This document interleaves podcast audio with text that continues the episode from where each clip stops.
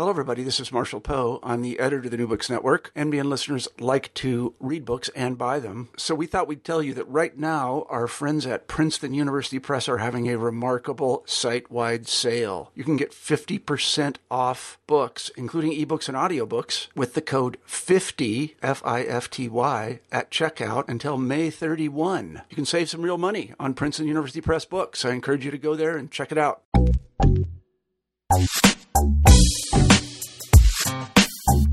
Uh, hello, everyone. Welcome to New Books in Urban Studies. Uh, my name is Peter Christian Eigner, your host. And today uh, we have the pleasure of talking with Carl Nightingale about his new book, Segregation, A Global History of Divided Cities. Carl, thanks so much for joining us. It's a pleasure. The book is a monumental feat, hugely ambitious. Why don't you tell us about how you came to the project and a little bit about yourself? I grew up in the United States, and when you grow up in the United States, you're keenly aware of the color line in cities. Um, I was especially keenly aware of it because I grew up, while in the suburbs, I grew up on a college campus in faculty housing, and my backyard uh, ended at a fence. Beyond the fence was a little neighborhood um, that was 100% African American, mostly uh, the, the, parents and families of people who uh, worked in large houses um, on the other side of the tracks, the, the classic uh, designation of our, the color line. Um, and the, well, the, the, fence was always a curiosity, and the the, the fact that the, the, the that um, you know the, the color line was so clear uh, always brought up uh, questions for me as I was growing up. And uh, the obvious ones are there. Why was I in a big house on one side and they were living in small houses on the other side? Why uh, was a fence there? Of course. Why did um, why did it why why did it seem like um, there there was such a uh, so so much uh, racial inequality? And um, over, while I didn't, I can't say that the fence immediately created this book. It certainly created the questions um, that have been uh, that, that center at the heart of it, which is basically why why do these things exist, and why is there inequality at the same time?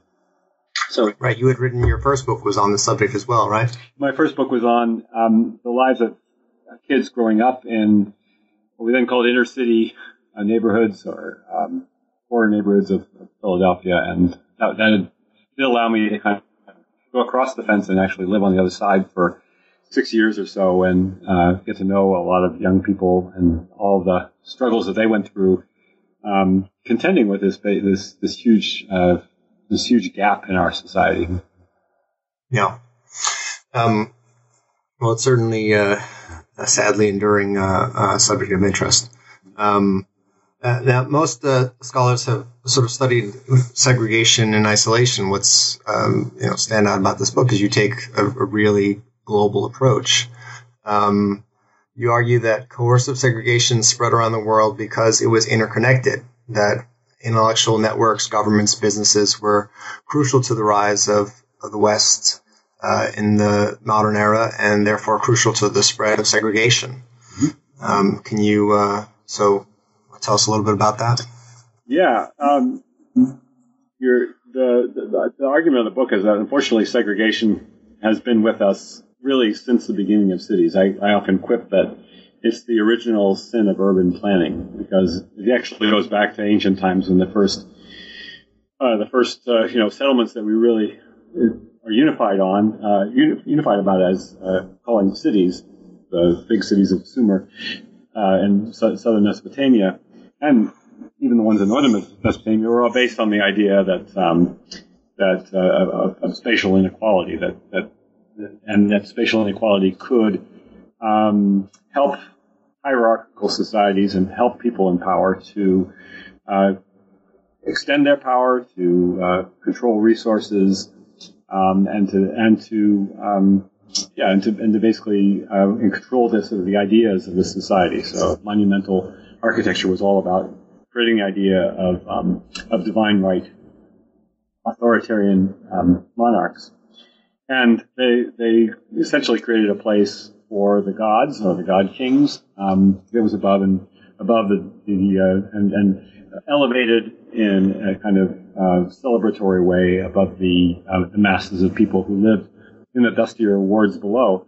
Uh, that that general idea is not has been implemented in various different ways, even in Mesopotamia in various different ways, but over the years, uh, over the centuries and millennia since, um, various different uh, configurations. And one of the amazing things about segregation is that it's uh, that it's been able to persist in part because um, it takes so many different forms. That sort of divine versus mortal form is only one, but cities in, from the very beginning have also defined cities versus the countryside, for example, by using walls and other monumental architecture. They've also um, had places in them for people who were from far away, the strangers versus the locals. That's another really key and very ancient form of, of segregation um, that was often used by the rulers to keep in control because they could always use the, the, the foreigners as scapegoats if they were, especially if they were spatially concentrated, um, make them into targets of uh, local violence and so on. Riots against foreigners are a common theme all the way out through through urban history, and segregation helped that happen. The worst version of that kind of nasty trick was the was the Jewish ghettos of the medieval Europe, where um, where Jews were set aside and as opposed to being expelled from the city, um, often because they were useful to the local regime to kind of control control society. Um, but none of those systems before this period involved the question of race. Race is a relatively modern idea.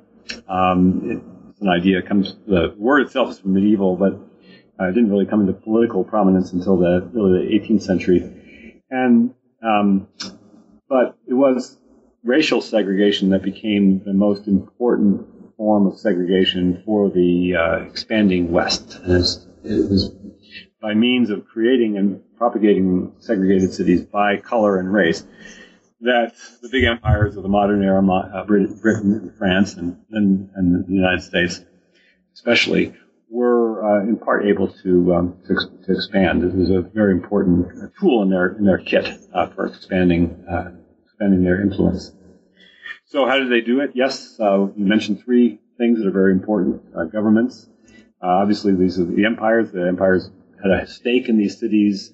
Um, both in terms of for, for everything that cities are, are good for, um, but they also, you know, they had, they had a stake in these cities um, promoting their rule, and one way they could do that was to, to create these separate separate towns. Uh, the idea of white towns and black towns came up um, first in 1700. It was based on a kind of a, a format that already existed among colonial cities, European colonial cities in Asia and to some degree in the United, in the uh, in the Americas as well, where a, an empire would come with its officials, merchants, whoever they were, and they would set up in one section of the town that was superior to the rest of the town, and uh, kind of use that superior perch to kind of give justification to their presence and their and their dominance. Um, but uh, they weren't they weren't called White Town and Black Town until 1700, and that was kind of the beginning of this idea that, that color could be the main form of separation. So governments were very involved in that, and, and they kind of invented this idea for a whole variety of uh, in, in, a, in, a, very uh, a couple of very complicated circumstances that we can talk about later. Um, the other important people, uh, as time went on, were um, various kinds of professional intellectuals um, who uh, experts, uh, urban reformers, people who developed increasing ties with each other across the world, and who were interested in segregation for a whole variety of reasons, starting with public health, um, moving on to housing issues, um, moving on to just kind of the general idea of urban planning. Um, and uh, each, each in turn um, found reasons for, for segregation to be um, a, a critical component of how a city was laid out. This is racial segregation. And then uh, finally, there's the, the, real estate industry, which in some ways was a little bit of a um, uh, little bit of a um, uh, never. It was never really a um, uh, fundamental. Uh, you know, it, it, could never always. Uh, you never quite count on the real estate industry in, in, in many cases because, on the one hand, um, there was this the, the real estate industry came with all kinds of tools with which to, to divide cities, including things like restrictive covenants, land use covenants, and so on um, from very early on in the uh, 18th century. Uh, on the other hand, it also came with the idea of, um, of private property rights, and that meant that if if you created a segregated city in, say, Asia or Africa, and there were many uh, wealthier African nations living in that city, uh, they had the right to buy anywhere, and that meant that sometimes the, the white town black town border would actually be uh, a little bit less um, strict than the than the authorities would have liked. On the other hand, they really couldn't fight back against it a lot of times because the um, they depended on these African or Asian elites uh, to to be uh, loyal, and they depended on that loyalty to keep their empire in place. So was, segregation often was a little bit tricky for them to implement. Um, and so many colonial cities, while there's a kind of legal idea that there should be divided, or a kind of uh, official idea that they should be divided, the uh, the reality is not always exactly as as as the as the ruling um, regime would like. So there's the th- that's the three big institutions to start off with that, that uh, really created a modern form of, of segregation. Yeah, there's this popular impression out there. I think that segregation is sort of ancient. Mm-hmm. Um, you know, even by talking about Mesopotamia these things, the the idea is that uh, we make a point in the introduction. People will will distinguish between voluntary or de facto segregation and de jure segregation, but you're in this global context, you're arguing that that really there's often no big difference between those two things. That's right. I think the uh, the distinction between voluntary segregation and involuntary one um, it's often the, the, the, main the main thing that people have in their mind is that okay, people come into a city, they come from a, a similar place out from you know some similar place elsewhere. Uh, they have a similar language and they have a similar culture, and it differs from the place that they've come to. So they gather together and they uh, form, uh, you know, what's called an entry neighborhood, a vestibule neighborhood, uh, port of entry, what do you want to call it? And um, that this is an okay way of segregating because they've chosen that form. Um, there, there, are a couple issues with that, uh, and, and probably, probably go to the basic um, distinction between what's segregated and what's not, which is a, which I think is a kind of a not an easy thing to really um, to really work out. Um, but the main thing is that, first of all, voluntary segregation.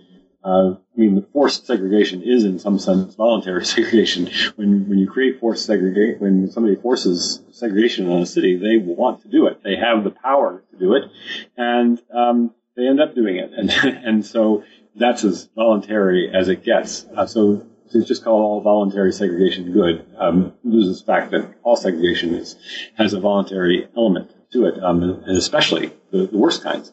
Um, the second thing is that um, when an ethnic group, ethnic groups do kind of coalesce, first of all, uh, they they may have the power to actually come together and, and join close, live close by, but they don't necessarily, and often don't actually have very much power to exclude others.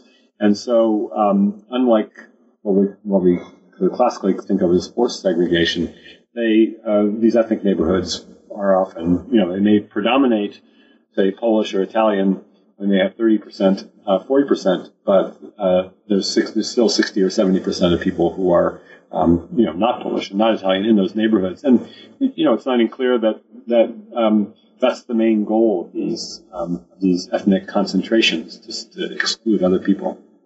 Ironically, in the United States, uh, well, not ironically, it, it, sort of proves the point that in the United States, um, it wasn't until the federal government and, and the real estate industry and, and reformers, the three big institutions, got together to create um, a system of segregation that privileged whites that um, white ethnic groups were actually able to, to keep blacks out of that neighborhood. Uh, was before that they uh, those neighborhoods had um, you know, substantial populations of African Americans spread across the, the city. So uh, it really took um, a, a, very serious um, and very much voluntary. It was, was something that people wanted, and something that people had power to do, and it was something that people actually uh, believed in and then actually implemented. That, to me, is the definition of voluntary segregation, and that system uh, is is the is the force system that uh, ultimately created our black-white divides. Right. So we've we've we've already talked a little bit about or hinted that uh,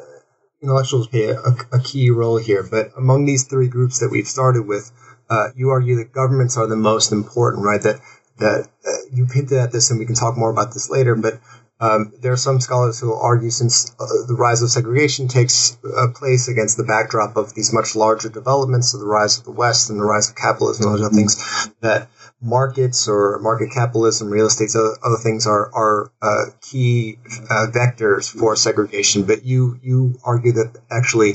Um, these the color lines that's set up by real estate agents and other uh, other industries are often porous, um, uh, intentionally and not. Mm-hmm. That it's that it is neither capitalism by function is neither colorblind nor inherently segregationist. Mm-hmm. But governments, you argue, are the most important of these city splitting institutions historically.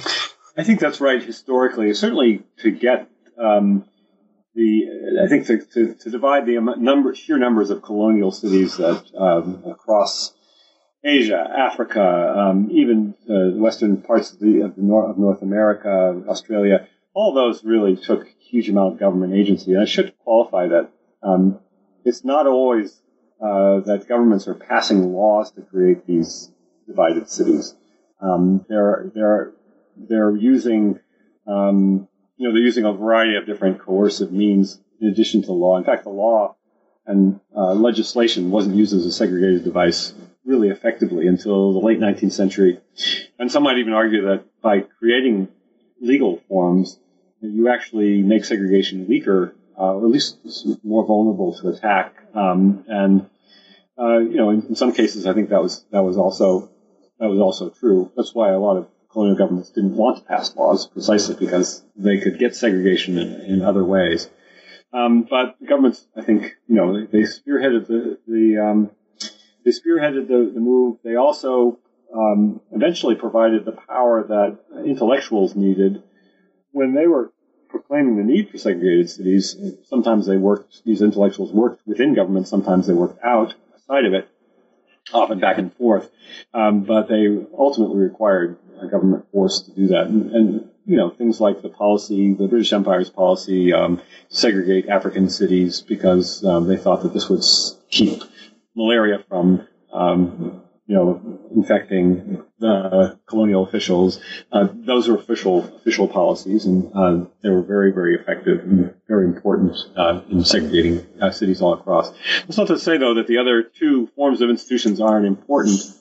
Um, I think I think the next you know when you talk about governments, the, the, obvious next step is well, what about markets? Are these things uh, is there is there a um, market um, interest in these kinds of things? And the answer is very, very mixed. Uh, when you look at the various different kinds of capitalist interests that um, that surface in cities during the modern era, merchants, mercantile capitals were the, were the first ones, and they had, on one hand, they, you know, the, the, in fact, the first segregated city was run by a mercantile company, uh, the British East India Company. On the one hand, they um, they really you know, their main point, point was to have a port there and a place where they could gather get goods and uh, so they could buy goods uh, from this area and then uh, ship them away. And that's why they needed this concentrated zone of, of um, you know, human contact.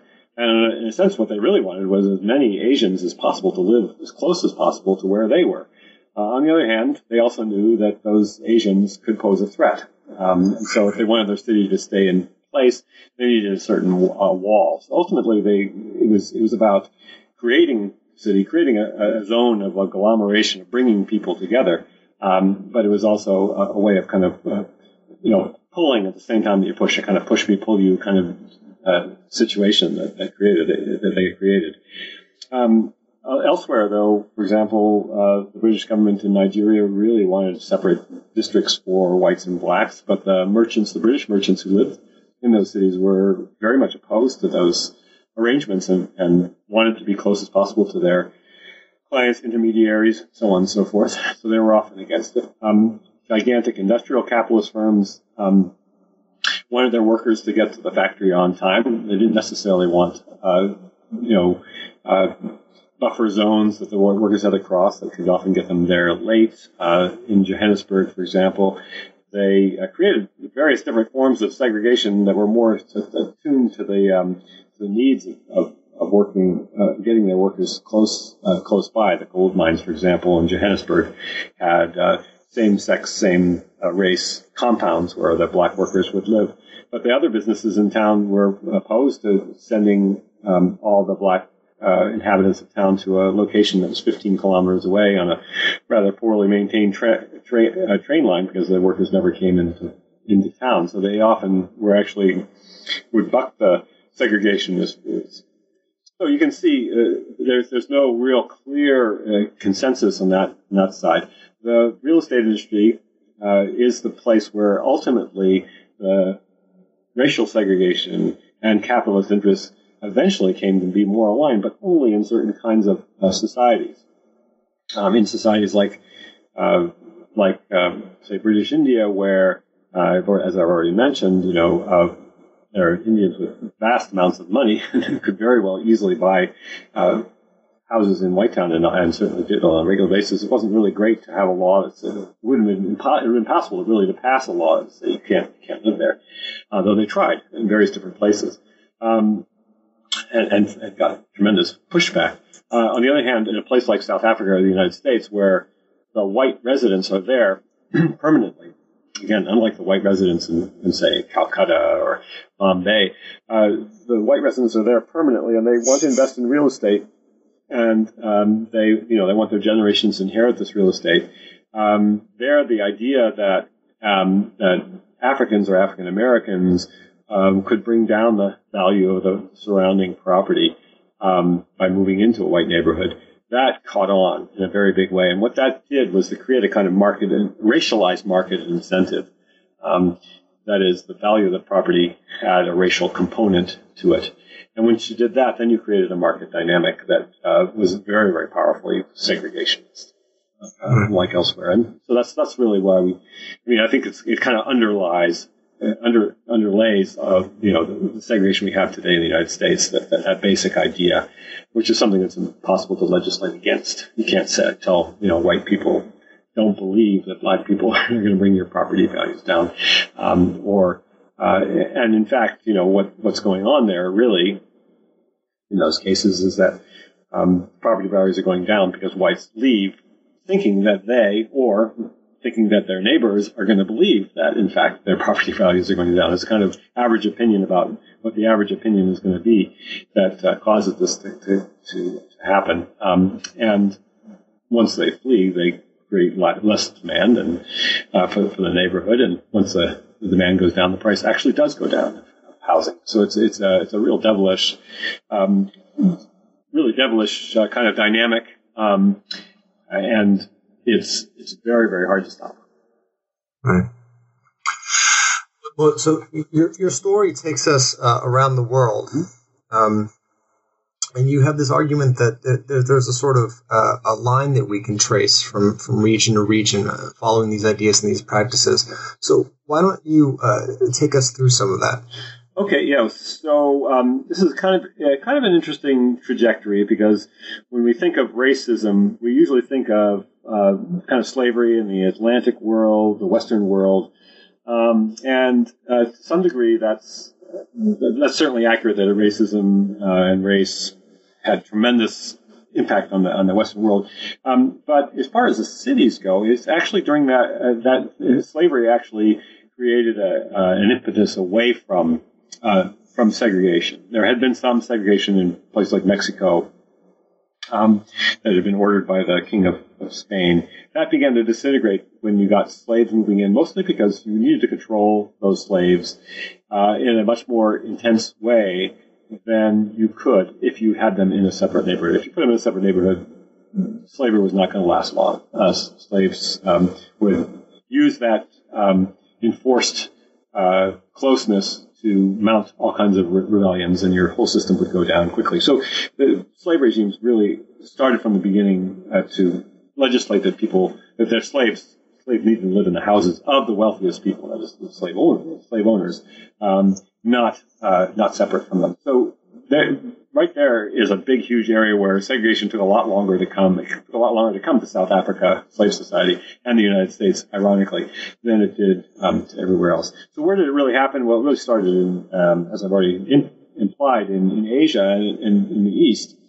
Um, and it was in a complicated relationship with ideas about um, color and race that had that were in the process of, forming in the Atlantic world, but um, when it came to actually dividing a city and then calling one side white town and one side black town, that was uh, only plausible in Asia, where the, the vast bulk of the population was, was free and where um, slavery was not as much of a major part of the economy, It an important part of the economy, not, not the central part, um, and uh, where, um, as I said, this kind of push me pull you dynamic between merchant mercantile companies and their in, Indian intermediaries the, uh, took place, where they were n- nervous about Indian armies, whether the demographic um, regime was quite different from in the Americas, where uh, uh, there's very small numbers of white settlers and gigantic and increasing um, urban populations, as opposed to the Americas, where the, popula- the local populations declined. Um,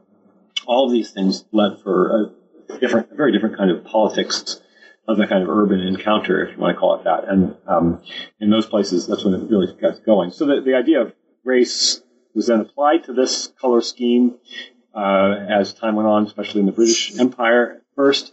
Uh, then, and, that, and, and, and once once the British began conquering India, they really began what I call the first surge of segrega- uh, racial segregation, where, they where they created 175 um, uh, sort of, of what I call what, what they, called stations. You could also call them, um, uh, yes, the, the, the, stations of the of the British Empire. These these very small military civil bases, administrative bases, often a couple miles outside of the the main cities of India when they when they would conquer them. And these uh, these spread from ultimately from Afghanistan down to the Malay Peninsula. Uh, 175 of these, and that that's kind of the first first surge, mostly about an imperial administration again. So there's a government really pushing hard. Uh, though questions of real estate came in, the market came in, and definitely questions of, of, sort of sanitation, um, public health also came in. Then um, the next big surge came because Western empires, led by Britain again, wanted to get access to the Chinese market. And the way they did that first, the British first set up Singapore to rival the Dutch so they could get into the East Indies uh, East um, China Seas, uh, South China Seas, East China Seas. Uh, then they uh, launched this um, notorious campaign to flood China with opium uh, that led to war in the 1830s and 40s that opened up Chinese ports. And when they did that, they um, they encountered other traditions of segregation that had been in existence in China. And the Chinese emperor and the British negotiated to create this kind of concession system uh, where there would be these British and French and uh, other international concessions inside Chinese cities. Um, that also opened up another kind of uh, uh another segregationist dynamic that came because um, the treaties allowed more Chinese people to move outside of China, and they, they began to flood across the Pacific uh, Rim to various different gold mining towns at first, and then to other cities that, that came up uh, in the wake of that. And in those areas, there was a different dynamic where uh, Chinese migrants were running up against white um, settlers who were coming in equal surges towards the shores of demographic surges, and where whites um, tried to, um, often in cases, launch uh, violent attacks against the Chinese populations. Chinese populations tended then to defensively uh, gather in certain parts of the city, uh, creating the first Chinatowns. Um, some of them, you know, the largest Asian cities outside of China, uh, most importantly San Francisco. And so that was kind of the third. I, I lumped this all together as kind of the second surge, this opening of China that uh, created segregation cities in Southeast Asia as well as um, around the Pacific Rim. Uh, and then in the 1890s, uh, things went really kind of haywire uh, when uh, the plague uh, first came to Hong Kong, one of these Chinese uh, concession, well, it was a British city that was very much the, one of the most segregated towns in, um, in Asia. But um, the plague came to, of, of, to an area of Hong Kong um, that was uh, largely Chinese, and uh, the Chinese got more or less became uh, known as the vector for plague and uh, were, were seen as the, the, the, main threat that whites faced living in that city. And so the word segregation for the first time actually got used at this point for the practice of taking plague victims and putting them into various different kinds of uh, divided or separated areas. Um, and uh, yeah, we hear that. And this had to do, and this had to do with you know the fact that we have these large uh, populations that are workforces, and they're often crowded into these slums, and right. the, and this is part of a larger problem with the mass urbanization, right? That these places become known as as uh, dens of disease because there's no sanitation system or anything else to sort of public any sort of public health control, right? Yeah, exactly. It's a it's a, it's a global phenomenon. Uh, in the I mean, you rightly point out that you know the slum, creation of slums and working class uh, districts is a, is a is a uh, pan-Western, pan-imperial phenomenon of this time.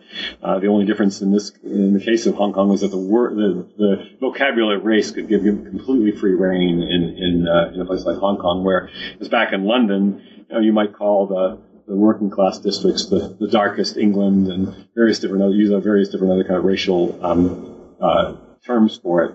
Um, referring to where the Irish lived. The Irish, yeah, yeah, exactly.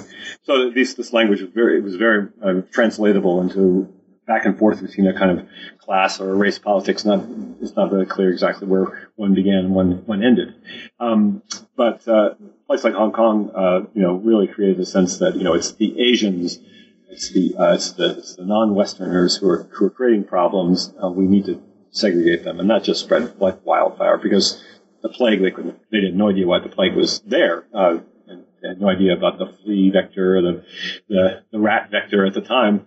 Uh, they discovered it in Hong Kong, but it took a while. And so they started doing, um, you know, they started doing things that basically made the plagues spread even further, including scaring all the, um, residents of a place like Hong Kong or Bombay by forcing them into segregation camps people when that when that when that happened, people would just leave the city. When they left the city, they take the plague with them, and the countryside would get even worse worse off. Um, so you know things like that. Uh, it was a disaster of a public health uh, campaign, but every time, everywhere the plague and these rats and the fleas um, went, so did the idea of segregation. So it went it went uh, eastward towards uh, across the Pacific. To, Honolulu, San Francisco had, you know, yet another attempt at a segregation ordinance around 1900 uh, went went westward throughout India um, into South Africa, where the plague was the first main reason why uh, why um, British authorities there began to divide places like Johannesburg and Durban and Cape Town, and then uh, West Africa, and then it even the, the, the logic of this all um, translated into other diseases. So the malaria in West Africa was a clear uh, clear uh, pretext for, for segregationism, and then um, in in places like Baltimore, which passed the first segregation ordinance in the United States, 1910. Um, I should say, the first segregation ordinance on the East Coast of the United States, 1910. Um, that was uh, tuberculosis and the fear of tuberculosis coming out of black neighborhoods was, was a major factor in that in that uh, in that uh, in the campaigns for that legislation. So that's the, that's what I call segregation mania. It was just fear of disease, not knowing what diseases, how diseases um, really spread, but basically coming to a kind of racialized theory of, of, of the spread, and then creating segregation.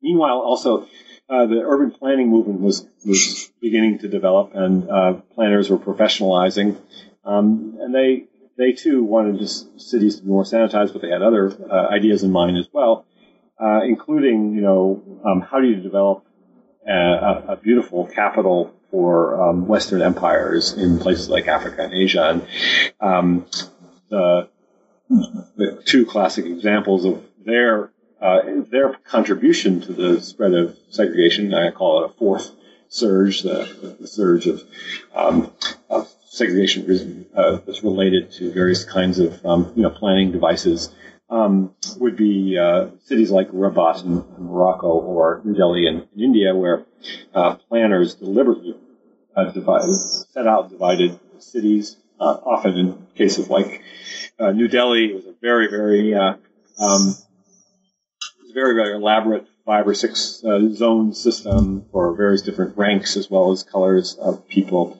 um, in, in Rabat. Um, it was clearly creating a whole new town uh, that, would, that would show off how great Euro- European Western urban planning was in comparison to the uh, Arab uh, medinas and their very narrow, convoluted uh, street patterns and the building um, you know, that made commerce very difficult and so on and so forth. So the idea was, okay, we'll create these beautiful cities outside the um, existing Indian or African uh, Arab cities, and those cities will show how, how advanced the West is versus how um, sort of stuck in the, in the midst of time. Beautiful, sure, you know, brilliant in many ways, but definitely stuck in the past.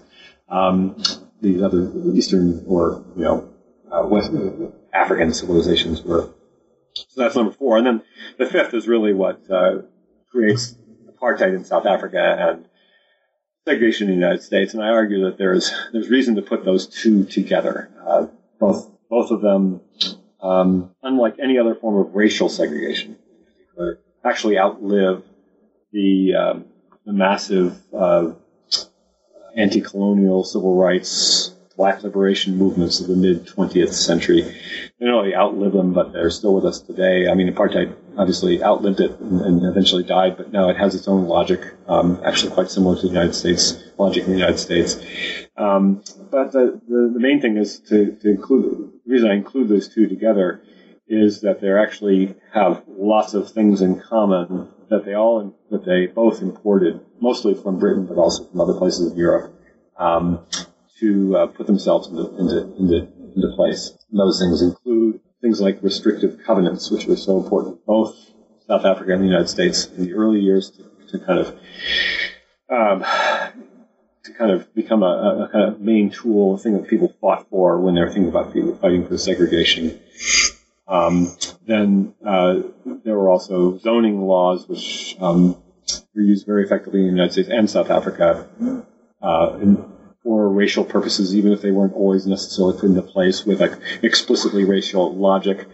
For example, you know, the idea in the United States that only um, apartment buildings, that, that, that, sorry, apartment buildings could be zoned out of entire municipalities in the suburbs. This meant that, you know, the renters couldn't come into the suburbs as easily. It meant that African American renters couldn't come into the suburbs. Um, public housing and slum clearance uh, policies, both are very, very closely linked. Um, get rid of the slum, well, okay, get rid of the slum and put people in public housing, well, which slums are we going to go after and where are we going to put the public housing once we clear the slums um, to put people in? That's an easily, uh, that's a, those two policies in, in, tandem are very easily used to, to create, you know, racial boundaries in both the U.S. and South Africa. And then, um, ultimately, in some ways, the most important were these uh, very technical, but uh, just enormously, uh, enormously important um, first-time homebuyer mortgage support programs. Um, and these got their initial inspiration in Britain uh, from the Building and Loan Society movement, which tried to create uh, mortgages that were more accessible to working people. Um, once they were brought to the South Africa and the United States um, as state uh, programs, um, they were also used to, you know, to promote white settlement in certain parts of the of the, of the city. Uh, they were also used uh, and and to create divestment in other parts of the city, almost you know heavily uh, focused on black areas and the, the whole redlining um, maps of the United States, uh, which were so famous and justly rightly so, um, came out of uh, you know basically a, a non-racial law that was meant to help people get homes or keep uh, buy new homes during the depression, try to stimulate the economy, um, but which was implied, which was actually um, put into place um, in a very much discriminatory manner, uh, deliberately so, uh, by the by the Federal Housing Administration um, in the 1930s, and then most more importantly in the 1940s, 50s, and 60s, um, early 60s.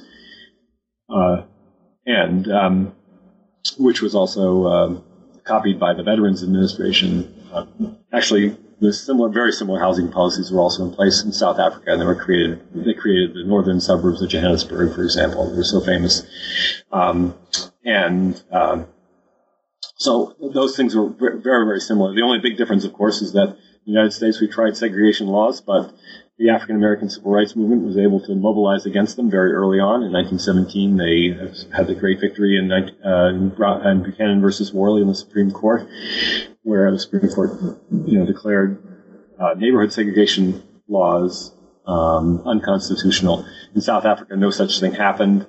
Um, in fact, just the opposite happened. There were precedents, legal precedents. There was no constitutional check against them. Uh, and those kinds those precedents encouraged segregationists to ask more legislation. And over the course of the early 20th century, they just got more and more and more complex, more complex laws to do more, um, you know, create more, uh, create more color lines all across the city, all across the cities of South Africa, culminating, of course, in the in the uh, most infamous of all, the Group Areas Act of 1950. So yeah. there you have the there you have kind of the, the overall sweep of how this stuff spread. Well, the the, uh, the chapters on uh, Chicago and uh, Johannesburg are, are, striking because it, it goes back to the you know point you begin with is that uh, these things take place in all styles of government, and the line between de jure and de facto uh, however legitimate it is in, in other circumstances, often on, at this massive, you know, bird's eye view, uh, makes little sense. Right. I mean, I think, uh, yeah, my my opposition to the de jure de facto uh, distinction is mostly has to do with the de facto side. It's, it, it it tends to imagine that okay, so there's the de jure. Yeah, I can understand that. There's segregation by you know explicit government regulation, uh, uh, legislation. Sorry, that that sounds like de jure to me. But um, if everything else is de facto, that is, it just happens because it's a fact or because it's there, uh, then that just um, uh, completely obscures the uh, the uh, political power that was arrayed in various different kinds of institutions, not just the government, to, to put these kinds of things into place. And you know, to, to somehow excuse that whole area. I think it does often become um, an excuse. Oh, it's just de facto. It's okay. Somehow, um, you know, that's just it's voluntary, or it's just you know, it's just there. There's no real injustice being committed here. Um, this is kind of innocent. Uh, that that that that causes a major major problem for me. Um, I think we really need to look at segregation of cities in terms of the many institutional vectors in which which uh, which create them, and the very you know, striking collective power that's put behind these these initiatives. So um, I would say de jure, okay, that helps a little bit, but don't call the rest de facto.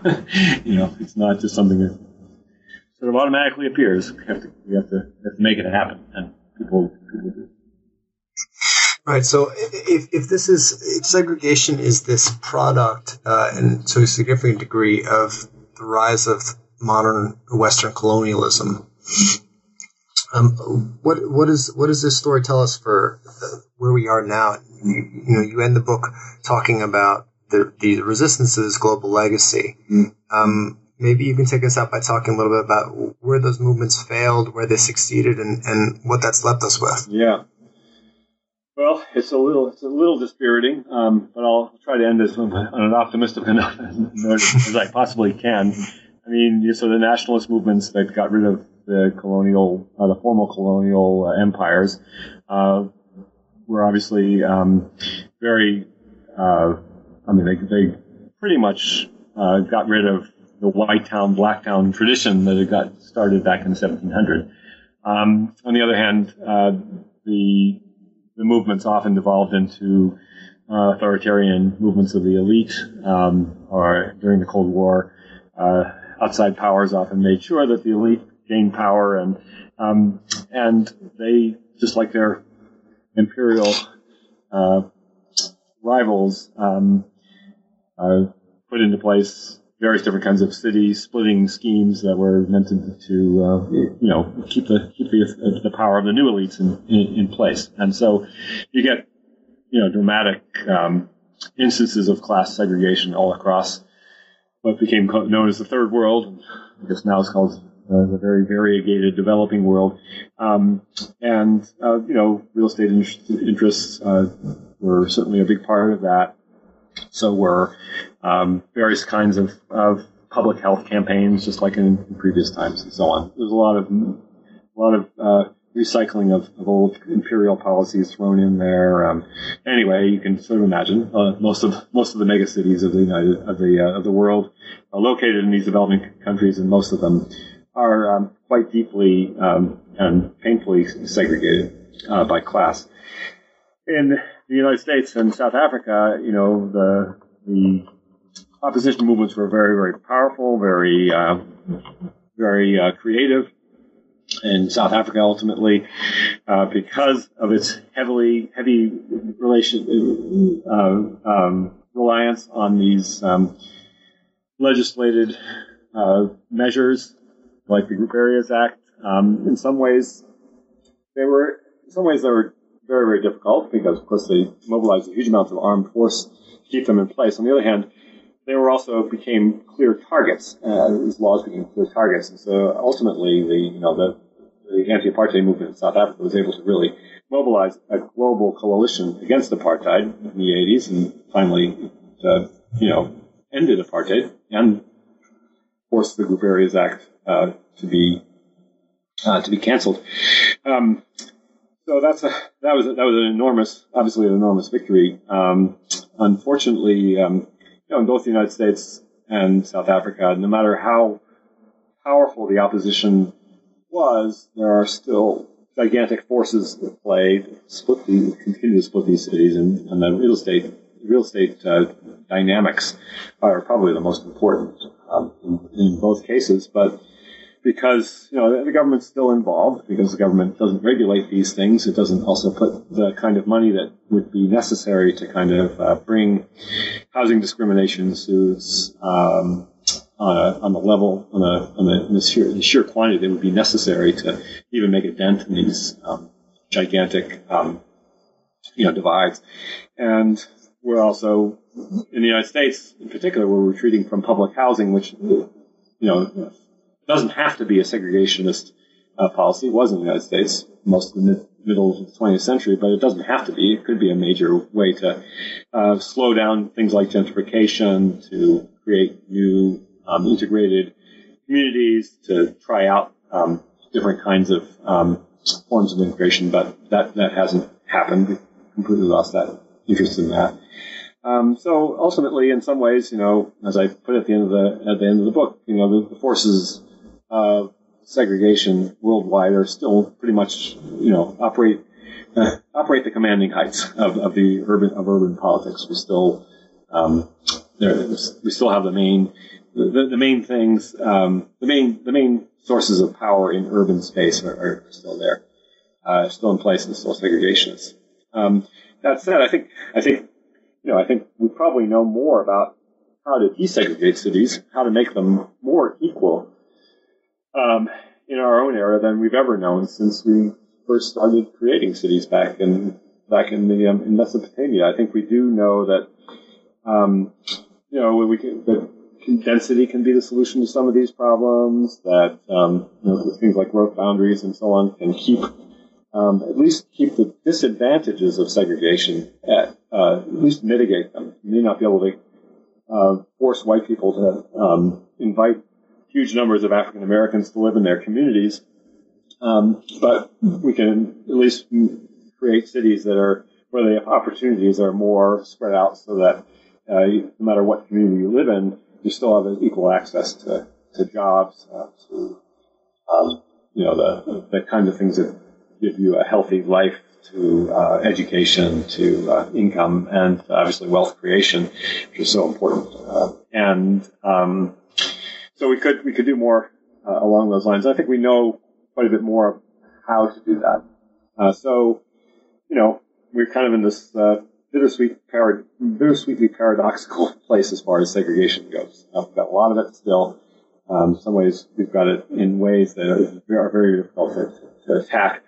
Uh, on the other hand, we know it better than we've known it before, and um, hopefully, that knowledge over time will um, be able to to, to um, to inspire you know movements of urban planners, of grassroots activists, academics, of, um, uh, of people uh, you know people who uh, transportation um, authorities, city governments, uh, national governments, state governments, so on and so forth, in ways that will at least begin to, to mitigate the this very severe effects that continue to be um, associated with with um, with the color line in the United States and, and everywhere. Well, you know, reading your book, um, there just these lines go everywhere, and uh, uh, you know, if there is a hope for for change in that, you know, I think it's really important work like this that that gives you a sense for how paradoxical and how, how many different forms it can take and what the, the common patterns are. Mm-hmm. Um, it's really quite striking when you take a, a global view. Um, so, uh, what is next on the agenda? Are you uh, planning something similar for your next project? What are you working on now? Yeah, well, um, I'm, I'm, really interested in in how um, these settler societies, which are a subset of all of these various different societies that uh, um, uh, that, that, where segreg- segregation uh, flourished over the course of the last two, cent- two centuries. I'm really interested in seeing how these settler societies work um, more in more detail. I mean, this this book, the segregation book, was really a, an invitation to all kinds of projects, to all kinds of scholars. There's all different kinds of um, connections, and as you say, the lines go everywhere. Each one of those lines needs further investigation.